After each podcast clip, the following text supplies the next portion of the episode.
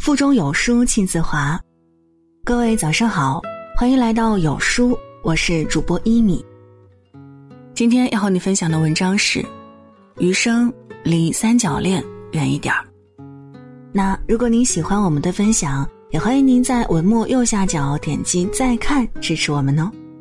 接下来就把耳朵交给一米吧。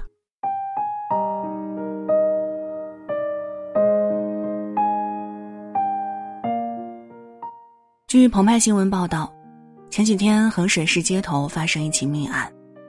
当时，一个姓邵的男人正在买菜，他的老婆和七岁的女儿等在门口。他们不知道危险已经悄悄来临。邵某曾经的情妇伙同情妇的老公尾随了他们一路。后续调查得知，邵某和情妇原本是初中同学，后来因为同学聚会发生不正当关系。一年后，邵某提出想回归家庭，女同学却发现自己染上肺结核，一口咬定是邵某导致，索要十万分手费。邵某月收入只有四五千，要养活一大家子人，自然拿不出。于是，女同学和老公尾随邵某接女儿放学、买菜，在菜店门口行凶，杀害了一家三口。新闻中，现场菜店老板描述，当时邵某的妻子。跪地祈求饶孩子一命，但杀红眼的两个人依然没放过这对无辜的母女。不幸中的万幸是，邵某的儿子一直守在不远处的家门口等爸妈来开门。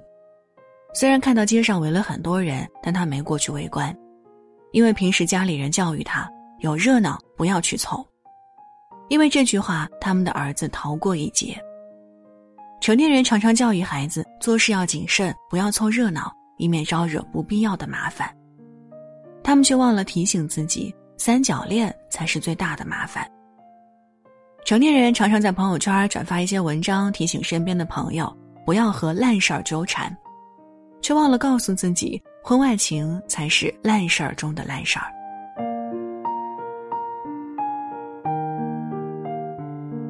真的，没有比婚外情更烂的事儿了。一个有家室的男人。去招惹除了妻子之外的女人，或者一个有丈夫的妻子去跟别的男人暧昧不清，他们可能觉得很刺激，很有优越感，却不曾想那个令人垂涎的女人，难道不曾是别人的老婆？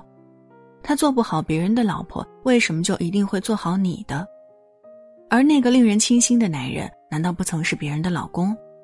他做不好别人的老公，为什么就一定会做好你的？自己就那点资本，找个对象不如意，外面再找一个就一定比上个更强。提心吊胆，忙忙活活半天，不过是从自己看你的人身边跑到别人看你的人那儿去，惹得一身腥气。假如邵某没有出轨，这是多么幸福的一家人啊！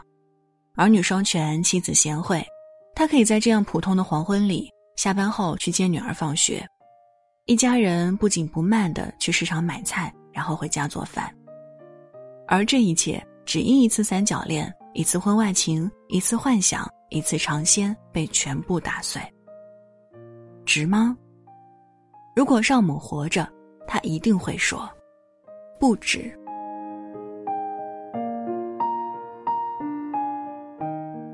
安徽法制报报道，根据随机抽取的近百起命案来看。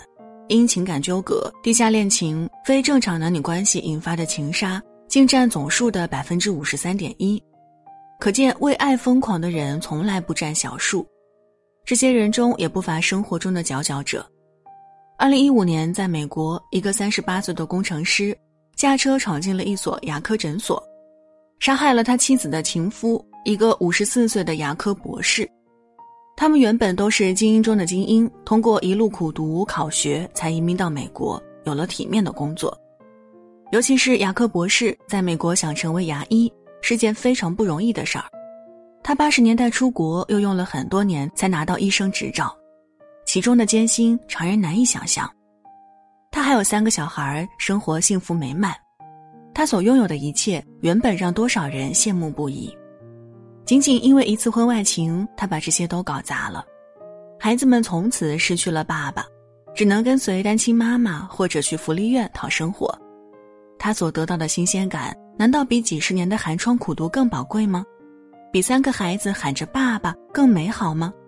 比情敌的追杀更值得忍受吗？不，是他没有想到偷情、出轨这样的词语，对一个在感情中安分守己的老实人来说是怎样的羞辱。他不知道自己正在惹祸上身。高衙内激怒了的豹子头林冲，潘金莲惹怒了打虎的武松，都是因为婚外情这样的烂事儿。虽然无论何种理由都不能成为杀人的借口，但悲剧导火索却是他们亲手点燃的。三角恋真的是最无聊的游戏，婚外情是烂事儿中的烂事儿。我承认，并不是每个人都能爱另一个人一辈子，但为了一点情欲拿人身安全来冒险，是最不值得的事情。我们完全可以有更好的选择。对于出轨者来说，既然不爱了，就光明正大说出来。解决好眼前这段感情，再去考虑下一个，别用自己的贪婪去挑战任何人的底线。对于小三来说，世界上的好人有很多，你没必要招惹别人最在乎的那个。你让别人付出多大的代价，自己就会承担多大的风险。最后，对于原配来说，我们也要学会尽可能离烂事儿远一点儿。告诉你的另一半，亲爱的，如果有一天你觉得无聊了，不爱了，请告诉我好吗？我保证绝不纠缠，因为我是个惜命的人，不想让自己成为三角恋中的任何一方，不想和任何婚外情扯上关系。我不愿和某个女人因为同一个男人纠缠不休，成为花边新闻里的女二号，承担无缘无故的仇恨，那对我来说是赤裸裸的羞辱。变质了的爱情和过期了的食物一样有害，而且。不值得留恋。余生别和烂事儿纠缠，别拿自己和亲人的安全做赌注，尤其要把三角恋、婚外情甩得远一点儿。